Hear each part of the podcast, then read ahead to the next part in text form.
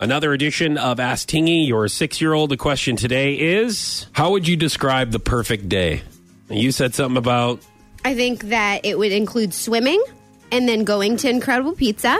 And if it's not that, I think that it would be uh, going back to the beach, spending the day at the beach. Okay, so ask Tingy his response.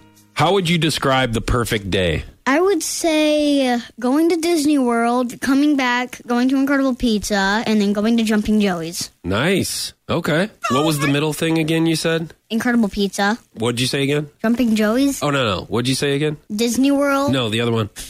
What do you say? Disney World. No, the other one. What'd you say?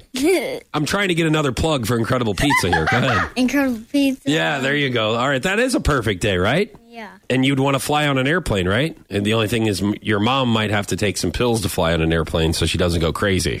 Yeah. You know? Yeah. And if she goes with you, you may just want to go without her. Yeah. That is, that sounds like a perfect day to me. Yeah.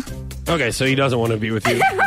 That's, you kind of led him to that, okay? I listen. I didn't say anything, and I just I, all I did was predict that he was going to say that he didn't want to be with you, and that's that's kind of what. Where's the Hmm. that's Disney World nice. coming? He's never been to Disney World, right? He just I No. guess every kid wants to go to Disney World. Yeah, he he does. So I think uh, I think Mimi has been talking to him about Disney World. So that's where that comes from. New Incredible Pizza was going to be in there, and yes, he he does love Jumping Joey's. Now, uh, I will say that every time that I would mention as a kid to my parents that I wanted to go to Disney World, you know what they would say?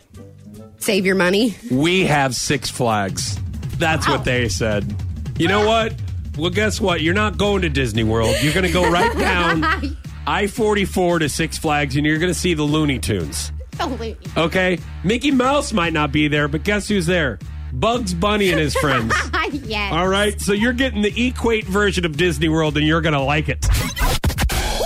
You're listening to Foch and Sarah on Power 96.5.